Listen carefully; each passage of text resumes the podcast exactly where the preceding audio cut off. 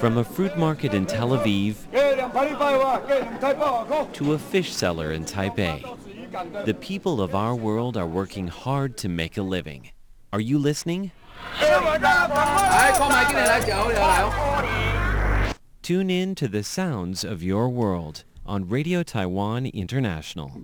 Thank you so much for joining us here on Radio Taiwan International. I'm your host today. Uh, I'm Leslie Liao. And uh, up next for you, well, I have, what do I have for you? I have Newsmakers, and I believe I also have In the Spotlight, if I'm not uh, mistaken. But we're going to start off like we always do with a little bit of Here in a Taiwan.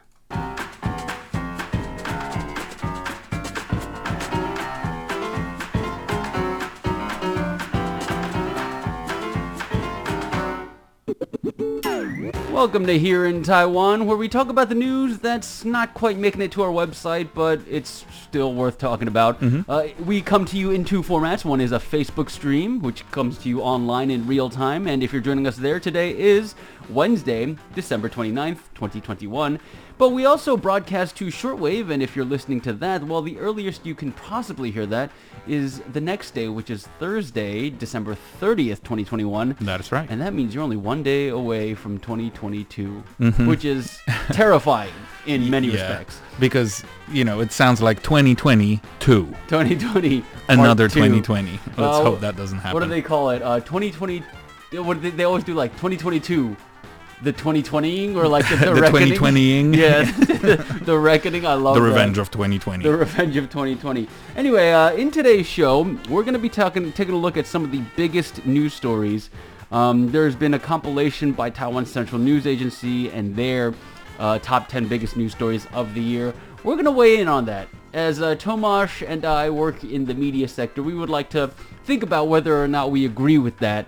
And uh, we'll, we'll talk to you about how we remember those stories and how we remembered reporting on those stories. Where we were when where we we were when it happened. Well, I, I honestly can't remember. Anyway, all that and more coming up next on Here in Taiwan. Do not go away.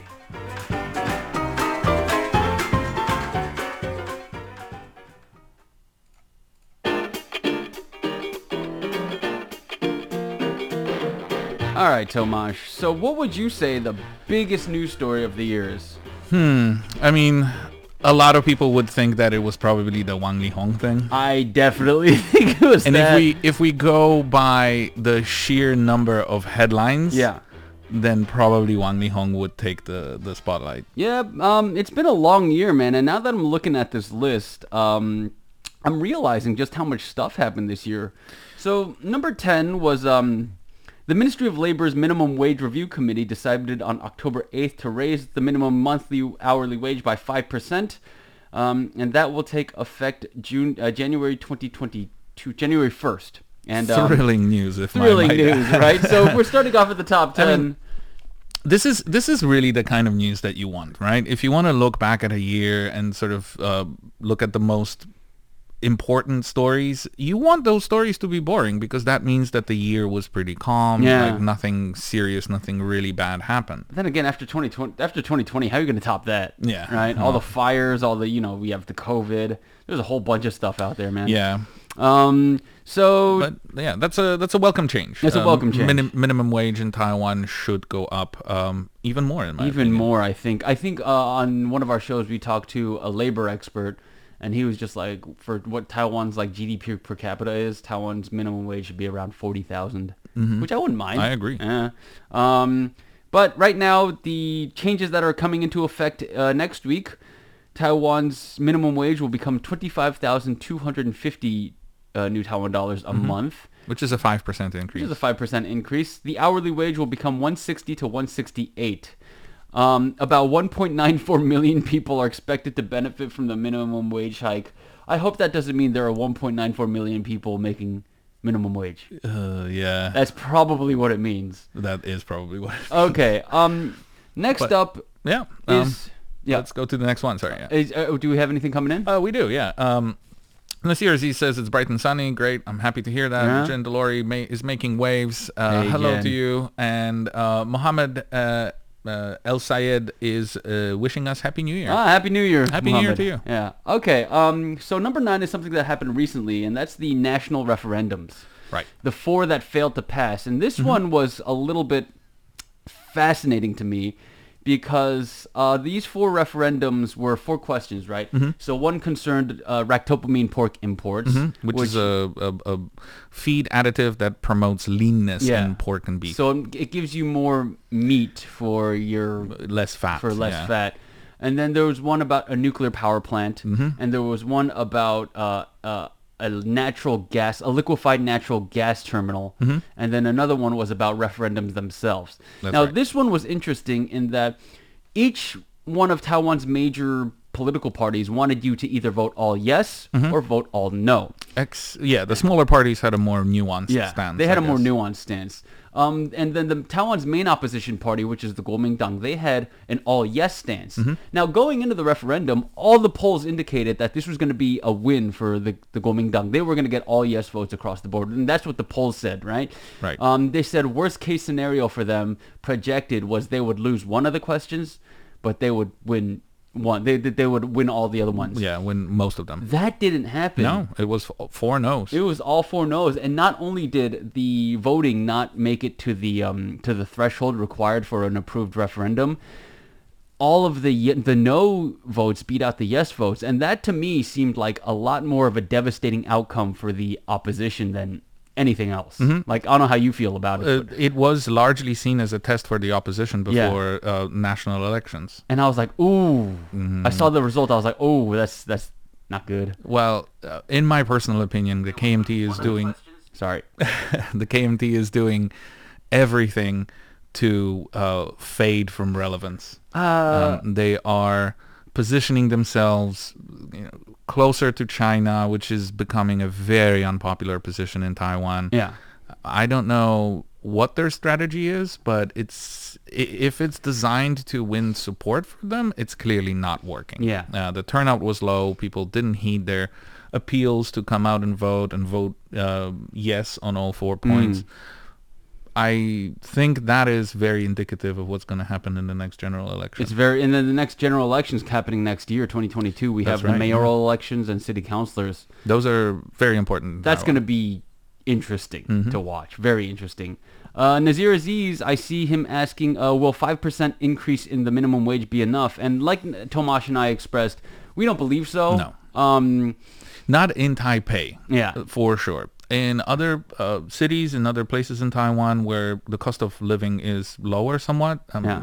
it, it is a welcome addition to uh, um, the minimum wage, as it is in tai- Taipei as well. But in Taipei, 25,000 is not enough to live independently. Um, you have to cohabitate with Mm. either your family or perhaps your partner, well, roommates, you know. Jen Delari says, the KMT is doing everything to fade themselves from relevance. That's funny considering when I started getting interested in Taiwan in the late 80s, early 90s, that's all there was. How times have changed. That's right, yeah. I mean, that is like a 40 year difference, dude. It is, yeah. But um, I think that they have so much uh, baggage, historical baggage, and their current positions are so unpopular that I don't really see how they can continue as KMT. They have they have to rebrand. They got to do something. They have to Um, ditch that, especially um, with the referendum. I was like, oh, oh, that's bad.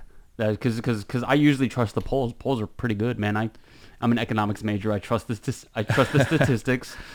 Um, let's see. So Taiwan's government. Let's see. Number eight. Let's move on to the next story. Taiwan's government unveiled several COVID-19 relief measures this year, including subsidies of 10,000 new Taiwan dollars to 30,000 for eligible indiv- individuals, and vouchers worth 5,000 new Taiwan dollars to stimulate the economy. Did you get your uh, I did. your Yep. stimulus? What did My- you spend? What you spend it on? Um, I I gave it to my wife. oh, oh, I mean, okay, he- hear me out. Okay, I'm I'm not being henpecked that hard. Yeah, yeah, Uh, my wife knows how to spend those to get the most bang of Yeah, yeah, yeah. Okay. for the buck. Yeah, Uh, yeah. because uh, a lot of uh, department stores, a lot of outlets were offering discounts if Mm. you're using those vouchers instead of cash. Um, they wanted those vouchers, or they, they wanted to attract people. Yeah. Um, uh, attracted. Uh, they wanted to attract customers. Mm. So my wife has the patience to Research. research that Okay. and, and then spend those vouchers. I uh, should ask your wife, man. I, my, my vouchers are still somewhere in my house. I'm not gonna say where, just in case. Well, you have you still have some time yeah, to to April, figure it out. yeah. April. So I'm just like, what am I gonna do with it? I don't know. Um, let's see. Number seven, the. Okay, so Taiwan's. You see, this is getting really bureaucratic. Mm-hmm. The executive, uh, the Taiwan's cabinet approved a four percent pay raise for public sector workers that will be implemented next year.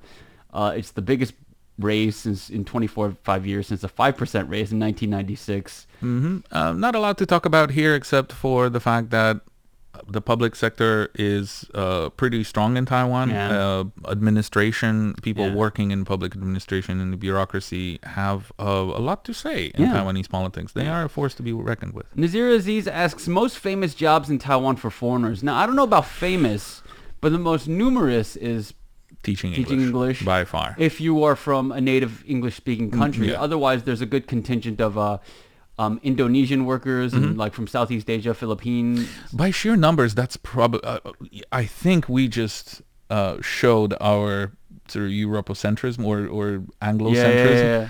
Because really, by numbers, it, it It's- is it's uh, probably- being a, a, a caretaker for the elderly. Not just that, but there are also uh, a lot of factory workers that too. there are a lot Yeah, of factory workers, Also, a lot yeah, of work in uh, Filipinos, uh, factories. Indonesians. Yeah, The tech sector really uh, likes to, you know, employ them. yeah, yeah. For um, English-speaking foreigners, it's teaching English. Yeah. For everyone else, it's a variety of jobs. We're the minority. yeah, we we're are. the minority. I'm sorry for that, everyone. All right. Number six is um the removal of Chen Bo-wei as a lawmaker and Wang Haoyu as Taoyuan city councilor in two separate recall uh, elections, and this follows and Chen Bo-wei becomes the very first lawmaker in Taiwanese history to be recalled. Mm-hmm. But then again, uh, last year we saw the recall of Mayor Han Kuo-yu Yes. from Kaohsiung City in southern Taiwan. Now, if you didn't know, Han Kuo-yu kind of ran for president Mm-hmm. uh, while he was uh, Kaohsiung mayor.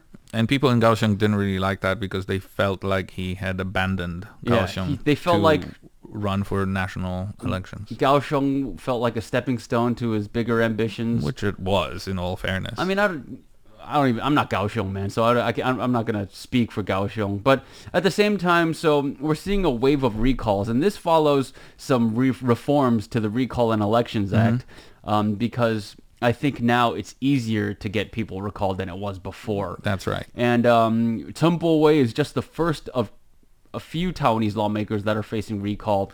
Freddie Bo-wei- Lim is Freddie Lim's facing- about facing. yeah. He's face. He's facing recall. And um, next week, Next week, Yeah. man. Next week. And then there was also. I think they're having by-elections for Bo-wei, his replacement. Yeah. That's a big deal because it was the first in, ever in Taiwanese history, right? You don't want to say first recall because they say Han Kuo-yu was the first mayor ever to be recalled, and then you got Chen Bo-wei was the first lawmaker to ever legislator, recalled. Yeah, yeah. yeah, yeah. Uh, next up, we have, ooh, the global chip shortage. That is, that's only number five. Wow. So the video gamers among you might have already um, heard that Taiwan is uh, one of the major manufacturers of uh, semiconductors, which means microchips, microchips. which means uh, CPUs, GPUs, um, all kinds of Any um, computer component, really, man. M- memory, RAM, hard, hard drives. So if you've been like me and you've been trying to get uh, a, a, a GPU uh, for your entertainment needs, um, It's not happening. it's not happening still. So It- what they're, very saying is, but this kind of global chip shortage, especially in the car industry that's been hard hit, especially in the United States, has drawn a lot of attention to Taiwan. United States, Japan, and Germany are tr- are seeking investment from Taiwan Mm-hmm. to like build plants. as a European, let me say that even Germany Mm. has uh, become more favorable, favorably positioned towards Taiwan because, Of the semiconductors. uh, Ger- yeah, because of semiconductors. Because Germany is uh, maintaining a very close, very friendly relationship with uh, China. Is it really? Yeah. Oh, I don't know that. Uh, under uh, uh, Can- uh, Chancellor Merkel, yeah, Germany. Isn't, isn't she no longer chancellor though? Uh, yes, I mean she's she's on her way out, but Gotcha. um, you know she has been in, in, in power for a long time, and maybe that's what it takes to kind of make Germans uh, respect human rights more. Ooh. Hit hit them where it hurts, which is their pocketbooks, their their wallets. because- Tomash I'm sorry, making but some strong statements out here. I mean, I, I'm European. I feel entitled to make those statements because they're true. Um, Agenda Larry says, I've been waiting for a PlayStation 5 for almost six months now. Ouch. Clicking refresh all day long and trying to get one. I don't know. I'm not sure if the... I'm like, Oh yeah, no, consoles were hugely affected. by But the that as thing well. is, like, I know consoles are, especially gaming consoles like Xbox and PlayStation, whenever they come out, they like to manufacture a shortage. Um, this year apparently m- more consoles, more uh, graphics Yeah. cards were manufactured at launch because there was uh, like a higher uh, demand was yeah, expected, yeah. and it still wasn't enough. Okay. And I, I, I had an opportunity to buy a PlayStation 5. I blew it, man. I blew it. I'm I'm firmly a PC gamer. So sad. Uh, number four is actually the fire that broke out in Kaohsiung, which killed. Uh, if you guys didn't know, so back in October um, there was a big fire that killed 46 people in a residential building, and it was later found out that that residential building was not up to code at all for any fire safety standards. No inspections, no no, none like the fire escapes were all faulty. Uh, and that was it was a tragedy that could have been avoided. That's right. 46 people were killed, 43 injured, and it was the second deadliest uh, fire ever. The last, the only worst one was in Taichung in 1995, Mm-hmm. and it, that was at a club, and that killed 64 people. Yeah. and that's I mean, what can you really say about that, man? Tragedy is tragedy. It is, yeah. Um, fortunately, m- most modern buildings in Taiwan Hmm. don't really have those kind of problems, but there are old parts of many cities like Taipei, like Kaohsiung, Yeah. um, which unfortunately sometimes suffer from this problem.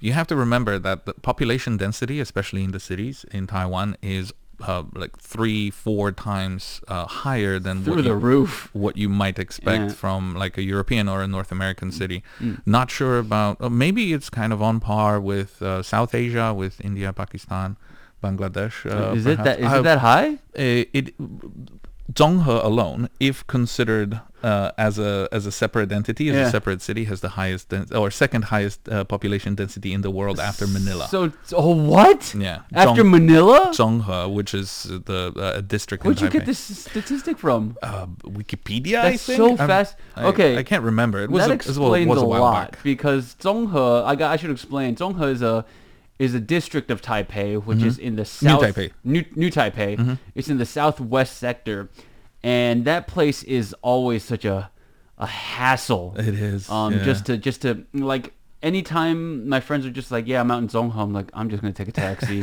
or I'm just gonna take some, because driving out there is a Oh, nightmare. is a nightmare. John, I, used to live there oh, for so you months. know, My first six months in Taiwan, I, I lived in Zhonghe. I found a room um, which was at a very reasonable price. Yeah. I looked at a map uh, because I, I did that like a couple of days before coming Yeah, to. Taiwan. I was I started looking uh, through uh, ads online for you know just trying to find a room. yeah, yeah. and I, I looked at Zhonghe. I looked at a map and was like, wow, that's that's pretty close. to- That's pretty to- to close. downtown Taipei. I Little mean, did you know. Little did I know that it actually has like 14,000 people per square kilometer or That's something. It is- ridiculous. by comparison, Wow. Warsaw, which is where I used to live before, has 3,000 on average. Wow. uh, okay, and then let's move on to the third story, which is wow. This is only number three. This is the uh, the the outbreak, the COVID nineteen outbreak that happened in May, mm-hmm. and there were over hundred locally transmitted cases for several con- uh, consecutive days. Now, this story is is we got a personal stake in this story in that we were directly affected by it. I remember like leading up to it, it was Taiwan was also like zero COVID. Yeah. And then it was like one domestic, like two or three domestic cases, and Mm-hmm. then that was like oh, and then it went to sixteen. I was like oh, and then the next day the cabinet, not the health ministry, the cabinet had to come out and be like, yeah, there's like 160, like 86 cases, and then that like the, it was just like panic, man. People were like, what is going on? And that happened because of a few super spreader events. Um, uh, you know, there was there were events at it was brought in by a pilot, and the pilot spread it at the hotel where they were staying at, and then that like uh, branched off into like three different events, and there were those were all super spreader events. Like everybody who had contact with the person who with that patient uh, got it. And that was like super spreader. because like, oh my goodness, everybody got it. Um, so that was another kind of uh, that was man, it was a surreal few months, dude. Yeah, And now we're back I- to zero domestic, which is crazy to me. Uh, well, that was because of uh, swift implementation of measures Yeah. uh, like uh, work from home orders. I mean, uh, we weren't uh, ever under full lockdown. Yeah. Um, companies were asked to allow employees to work from home, and employees kind of wanted to do that anyway. So a lot of people were working from home. Not everyone, though. I was. My wife wasn't, for example. Oh wow. Oh, Yeah, she had to go we in. had to come in like once a week, Yeah. but that's just because we have to work the hardware and stuff like that, stuff, right? yeah. Number two is the very, tr- very, very tragic, the Taroko Express uh, train derailment that killed 49 people, and injured more than 200 others. Um, that was just like I said, that was tragedy is tragedy, and um, But that one was avoidable. unfortunately, well. that was a, that one was avoidable for some reason. A, cr- a crane just like It was a truck, I think, that rolled onto the tracks Yeah. because it was improperly parked at a construction site next to the tracks. Yeah, and then um, it, there's there's a whole bunch of I don't know, man. There's a whole bunch of like stories about it, but honestly, it was just so devastating just to Mm-hmm. see the footage, just to see the rescue footage, and people just like, oh man, I like I said, tragedy is tragedy. Uh, yeah, Stupid, senseless, avoidable.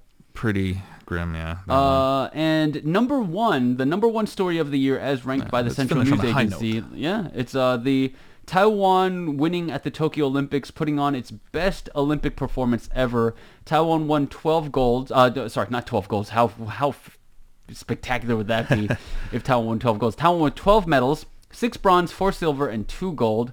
And um, yeah, we won a lot of medals in first-time categories like uh, karate. We had one, judo. We had a silver. Archery, I think, did uh, we also got silver. Uh, the golds we got were in weightlifting, and you know that was that was from Guo Xingchun, who's like I said, she can lift three of me. That she is dominating the sport right now. I think she's undefeated since she would she competed in uh, Rio in 2016, and then uh, we got badminton gold, which is fascinating, dude. I'm I'm I'm I'm curious to see what happens to the next Olympics. Uh, the Winter Olympics is going to be interesting. So far, we only have one qualified athlete, and she's a speed skater. Well, it, they also take place in China, which uh, kind of means that they're it's it's more problematic than Yeah, it's elsewhere. It's a little problematic, but China really wants to uh, have Taiwan compete under its own banner. Um, is that is that still I like? mean, I'm sure they do. Uh, uh, yeah. They would like to. they would like it, but whether or not that really happens, because you know what, there's this one story recently. Actually, I think this is a big story worth talking about. So there's this one guy who was part who was a part of a drug bust. He was a suspect in a drug case, and then he uh, fled to China, Oh yeah. and then he had, he actually got repatriated back to Taiwan. Oh. Like the Chinese authorities were just like, yeah, come get him. yeah, they're just like, yeah, come get him. And then and then like I nobody saw that coming because in the lead up to that story, people were just like, this is like the political situation between Taiwan and China is very tense right now. We don't know how this is going to play out. What's going to happen? And uh, to my surprise, I saw I woke up, I saw one. It's just like, oh yeah, guy got uh, extradited to Taiwan. I, I think China does that every time uh, uh, there is a like a negative thing connected to Taiwan. Yeah. Uh, they say like, oh, well, normally they say Taiwan is a part of China, but then whenever there's like a Taiwanese criminal that like uh, goes somewhere else, or or or well, not all of them, because some of them like in from Europe, for example, get Yeah. repatriated to China, but from China they're like, oh no no, take him. Yeah, but the thing is, yeah, like you said, right? Some of the scam callers that are busted who are Taiwanese, like in Yeah. Europe or anything in, like in that, Turkey most recently. I they think. get they get thrown to China because China is Yeah. just like, yeah, they're Taiwanese people, and that's kind of unfortunate. yeah. Uh, anyway, that's about all the time we have for this edition of Here in Taiwan. We hope you enjoyed listening to Tomash and I talk about, uh, well, the news, Mm-hmm. the top 10 news stories of the year. Let us know if there were any other news stories that stuck out to you. And, a lot um, more of us coming to you next year as well. Yeah, so- a lot more. We're going to be doing this again next year. Look out so for that. Don't you worry, guys. Anyway, guys, for Here in Taiwan, I'm Leslie Liao. And I'm Tomasz Koper. We'll see you again real soon. Bye.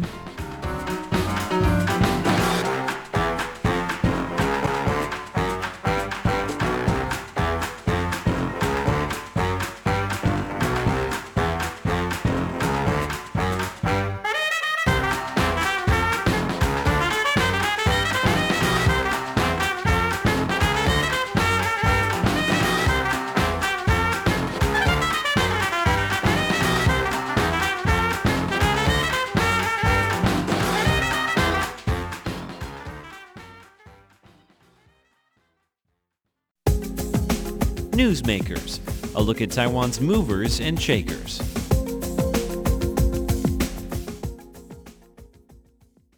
Hello and welcome to this week's edition of Newsmakers.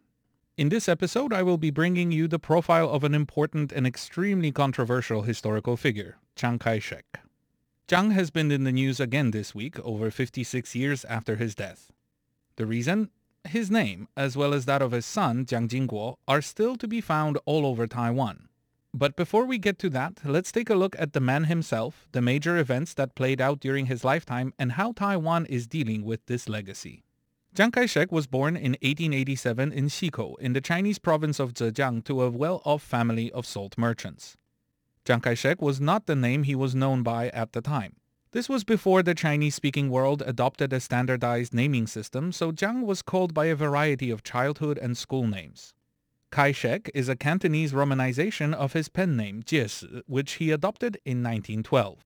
Towards the end of the second decade of the 20th century, he changed his name to Jiang Zhongzheng, loosely translated as central and upright, possibly to make it sound more similar to the name of Dr. Sun Yat-sen or Sun Zhongshan in Mandarin, meaning central mountain. Sun Yat-sen was, and still is, regarded as the driving force of the 1911 revolution which brought down China's last imperial dynasty, the Qing. Jiang lost his father young, and his mother, by his own account, fell on hard times after losing her husband.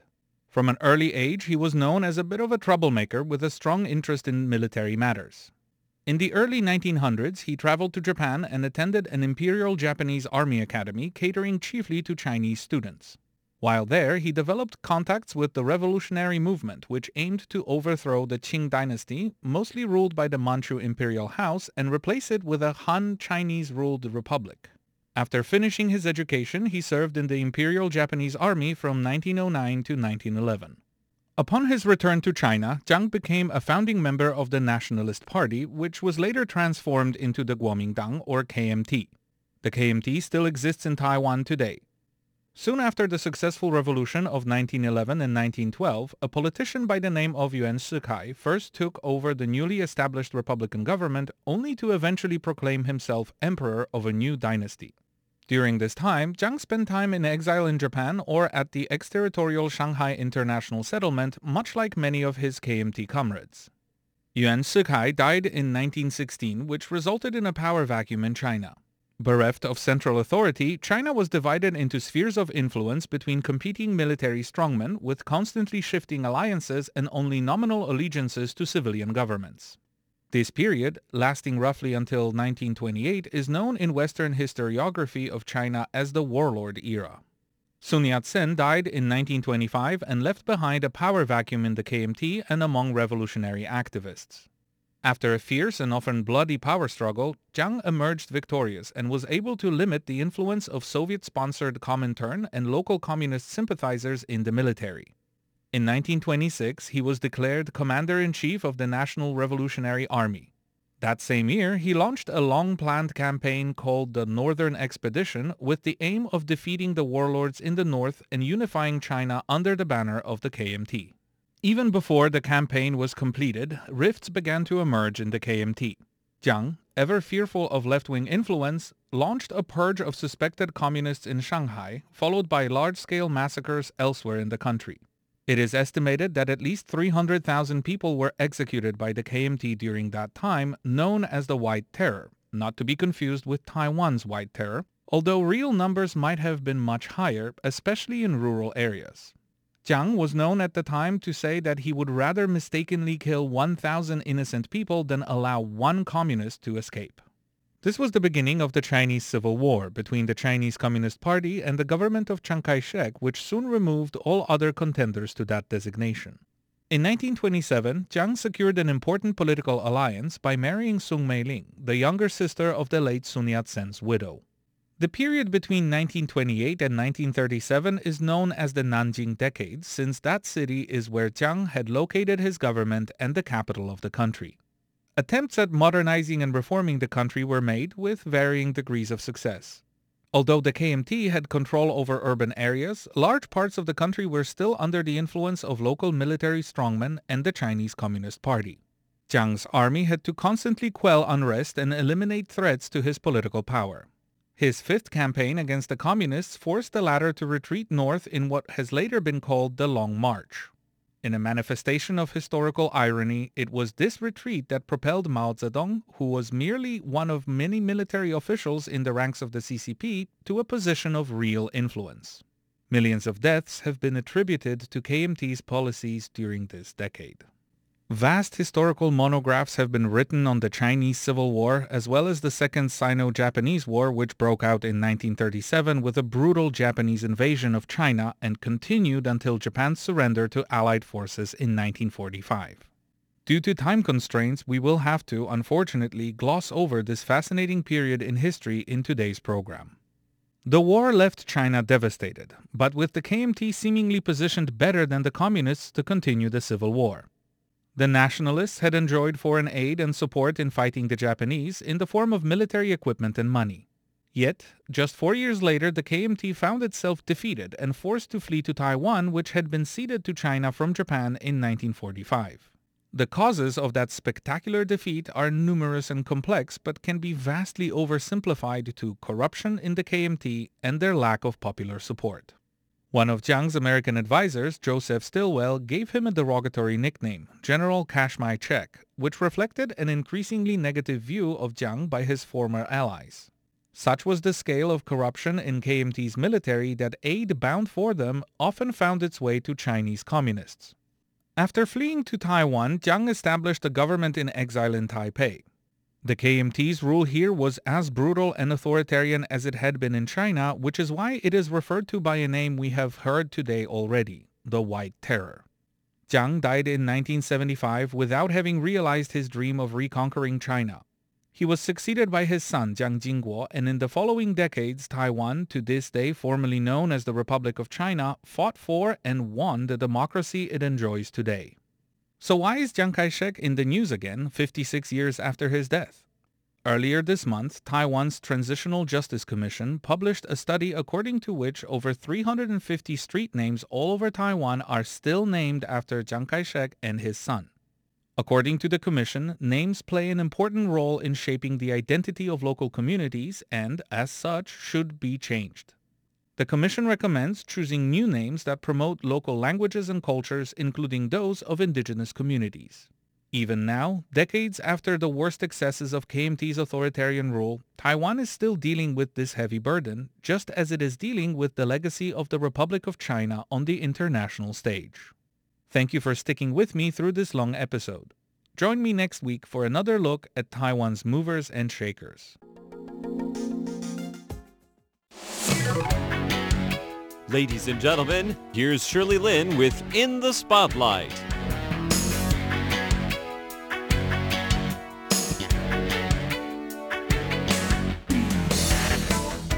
Welcome to In the Spotlight. I'm Shirley Lin.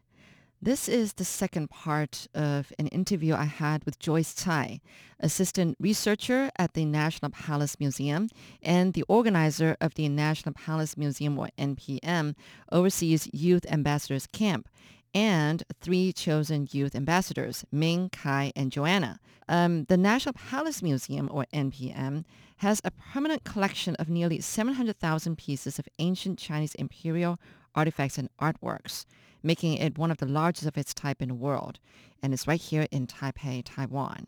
So the ambassadors today will be talking about what memes and creative ideas they came up with for promoting the National Palace Museum to the younger audience.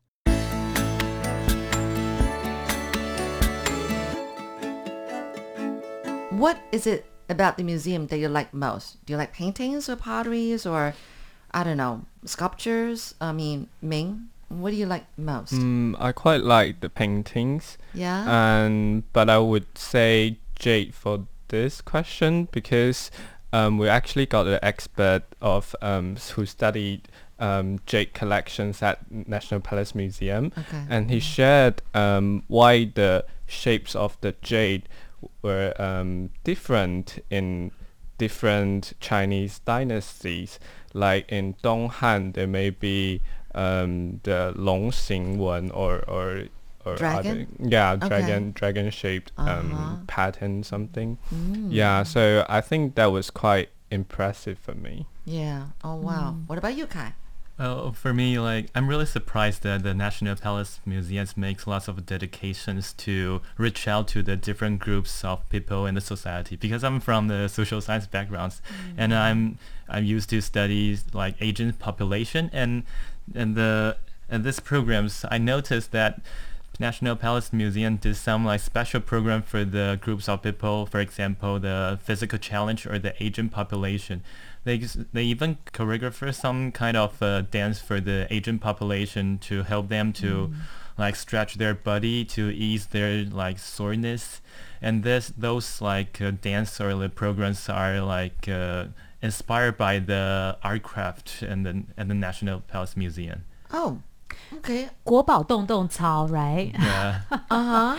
so you're saying that you guys um, kind of choreographed this uh, exercise routine based on paintings Inspired by some of, inspired by right. some of our collections. and and the collections are we're talking about way back, like you know, hundreds and thousands of years old. Right.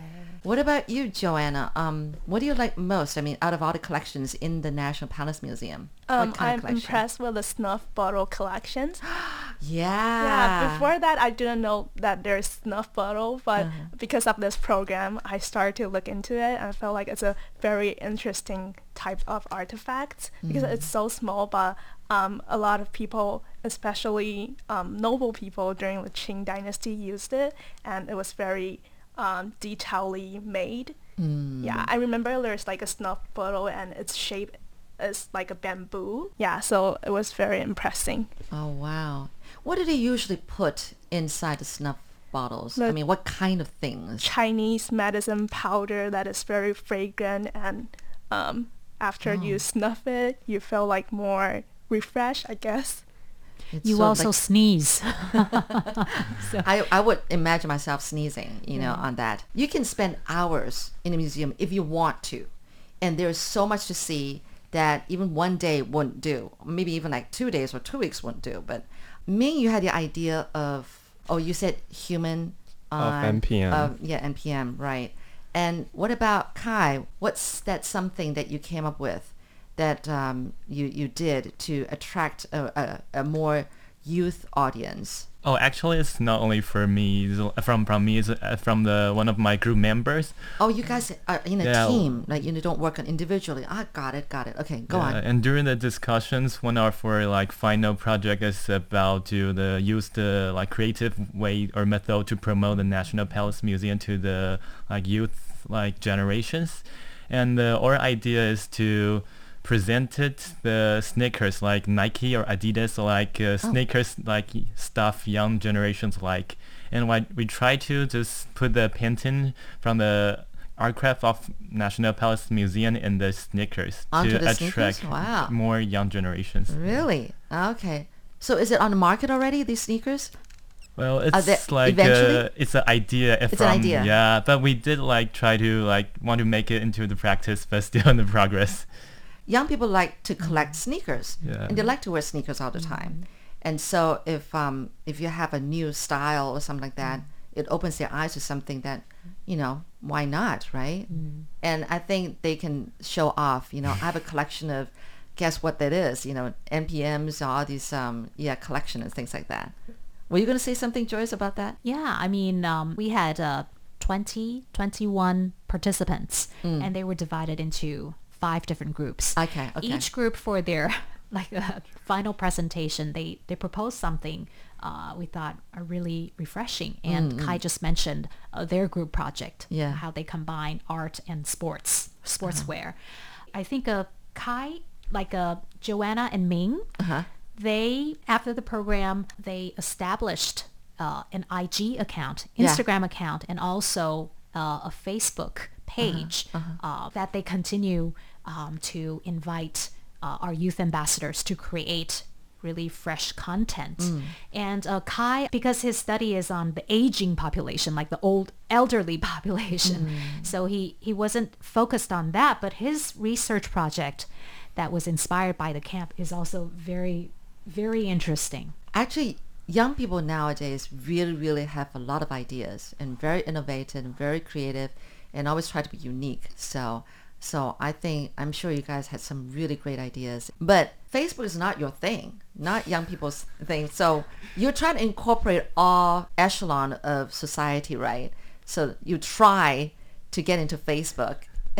um, initially we have the Facebook page set, and then I called Dr. Tsai said like if we want to reach the new generation, we couldn't just use Facebook. Facebook. That is not enough. Right. So so yeah, we create another um, Instagram, Instagram. page. Yeah. yeah. Oh, that is so interesting. You're listening to In the Spotlight with Shirley Lin. I'm speaking with Joyce Tsai, assistant researcher at the National Palace Museum and also the organizer of the NPM Overseas Youth Ambassadors Camp and three youth ambassadors, Ming, Kai, and Joanna. I understand that this program, as a result of it, there were like some teams who came up with some memes or something like that. I don't know how well you can talk about that on air, but um, is there a way to describe it maybe? Like, I'm, I'm, I'm really curious as to what kind of meme would come out of National Palace Museum or a program on National Palace Museum.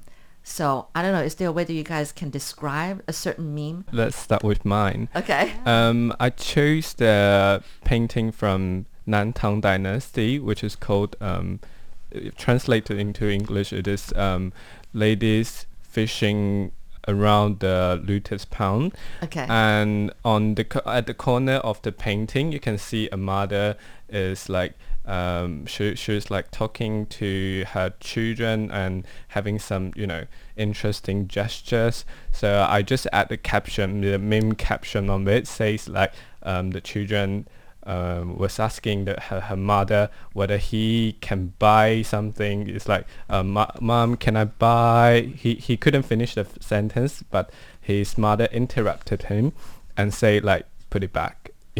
that that is Oh. what what happened in our like r- real life, right? Like everyday day to day living. Yeah, right. Like young people, just children, you're not supposed to touch things. You're supposed to just only see things, Yeah. right? Without touching. Oh, okay. And and any other memes you can? I know it's kind of hard, but to describe. Well, s- some of the memorable ones um, Yeah. include, for example, in Chinese calligraphy, um, there are different script types. Some of the script types are standard, so it's very legible. Uh, Okay, you can yeah. see clearly what each word is. And there's also on the other spectrum, there's this kind of wild calligraphy. And it um, even native Chinese speakers and readers couldn't Couldn't decipher yeah. it without some kind of guidance or previous training. Right. So uh, one of our uh, ambassadors, she actually put together uh, these two.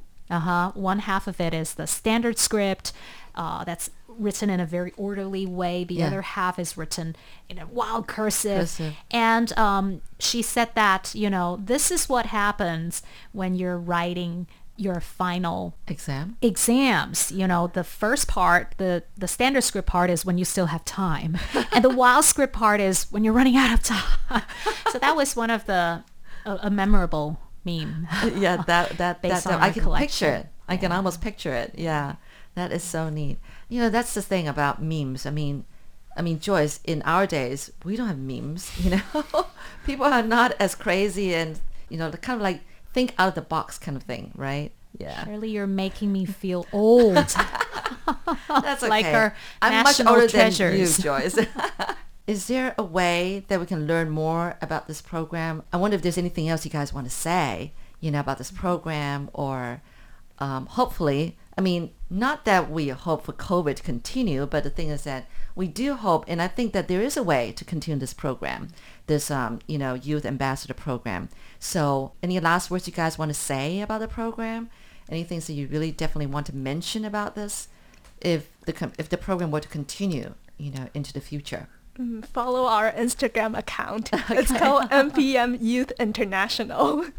Okay, so that's one word, right? Yeah. Yeah. we- we- NPM Youth. Amba- Okay. The purpose of that um, social platform use is to create a foreign language environment for um, for the audiences from overseas. Overseas. Yeah, they can see so many like interesting content. Like we know the Facebook the the especially for the South Branch of um, um, National Palace Museum, Yes. they are doing some interesting interaction with their audience, but um, they do not have such project with um, interacting with the audiences from overseas. Overseas. So that that part we'll cover that and Ah. and yeah, just go follow us. Right. That, that's great. So anything like maybe a, a website, a, a link to follow this program or whatever, you know, follow up? Well, um, I, I wanted to say that uh, although we might not continue this specific program, NPM is always there, and we're very interested in hearing from our younger audiences um, in their 20s, in their 30s. I also wanted to uh, share that personally, I'm very glad to have been involved in this program because our program has made a lot of firsts uh, at the museum. Uh, you know, um, in, in previously we may not be so focused on developing English or foreign language content. Right. Uh, but through these ambassadors' work, we now have an English um, Instagram account. Um, and um, thanks to Shirley's invitation, um, this is also one of the more uh, rarer moments where uh, we can come and uh, talk about uh, NPM's uh, services and uh, programs um, in English to Right. an international audience. So um, I think uh, I I hope that uh, this program's spirit, experimental spirit, um, and its engagement with uh, youth community in Taiwan and beyond will continue, and more people will come and uh, visit us and see how we have changed. Oh yeah, yeah. I mean, definitely, it's really great.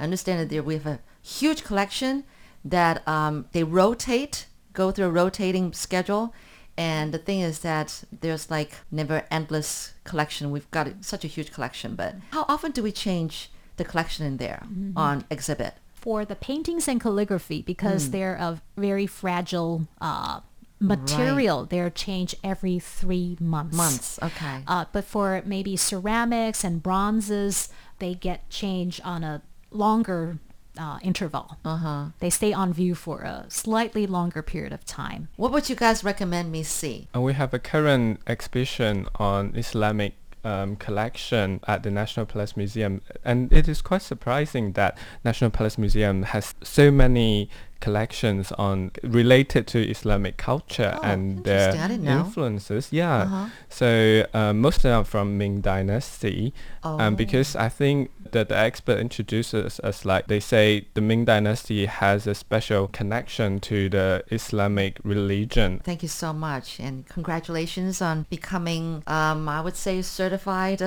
youth ambassadors of NPM. Thank you very Thank much. Thank you so much, Shirley, for having us. All right, no problem. Thank you.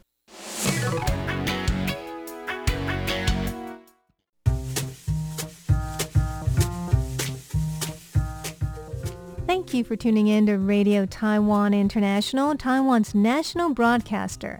We hope you enjoyed our programs. You can catch all of our latest news, audio, and video features on our website at en.rti.org.tw. Again, go to our website en.rti.org.tw for engaging news, videos, and programs about Taiwan. If you like to hang out on social media, RTI is there too. Our Facebook URL is Radio Taiwan International. And you can watch our engaging video features, including the weekly news magazine program Taiwan Insider, on our YouTube channel, RTI English. Again, our YouTube channel is RTI English. For those who enjoy the Twitter sphere, our handle for Taiwan Insider is at Taiwan Insider. For RTI English, it's at Radio Taiwan underscore ENG. And if you'd like to enjoy us on your smartphone, just download our app, RTI to go. That's one of the best ways to enjoy all our news, videos, and programs. That's RTI to go. If you're a shortwave listener, we have two channels in Asia. For South Asia, tune into 6100 kilohertz from 1600 to 1700 UTC. To Southeast Asia, you can hear us on 15320 kHz from 0300 to 0400 UTC. We would love to know what you think of our programs. Email us at english at rti.org.tw.